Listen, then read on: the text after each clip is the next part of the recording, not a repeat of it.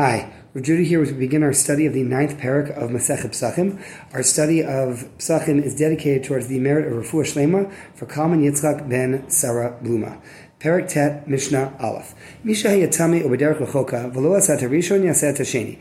Somebody who was either Tame come the 14th of Nisan, Erev Pesach, when they're supposed to make a Korban Pesach, and they couldn't make a korban pesach because they are uh, they're tamei, they just went to a funeral or whatnot, or they are b'derech v'choka, they are uh, far away, and so they couldn't get to Yerushalayim. They didn't make a a pesach rishon. Sheni, so they get pesach sheni, which means that a month later, on the 14th of Iyar, they go and they bring a korban pesach. Now, those are the two cases that are listed in the Torah. A person who is tame, a person who is far away. Now the Mishnah says, Shaga go nenas. Let's say they just forgot, or something happened last minute, nenas. They were on their way to the Beit HaMikdash, they weren't that far away, but their car broke down and they couldn't get there, whatever it is. So, lo asat rishon, you didn't do the first korban, korban pesach. Yasat you also do a second uh, pesach sheni. Uh, uh, you try again, you get a ch- second chance a month later.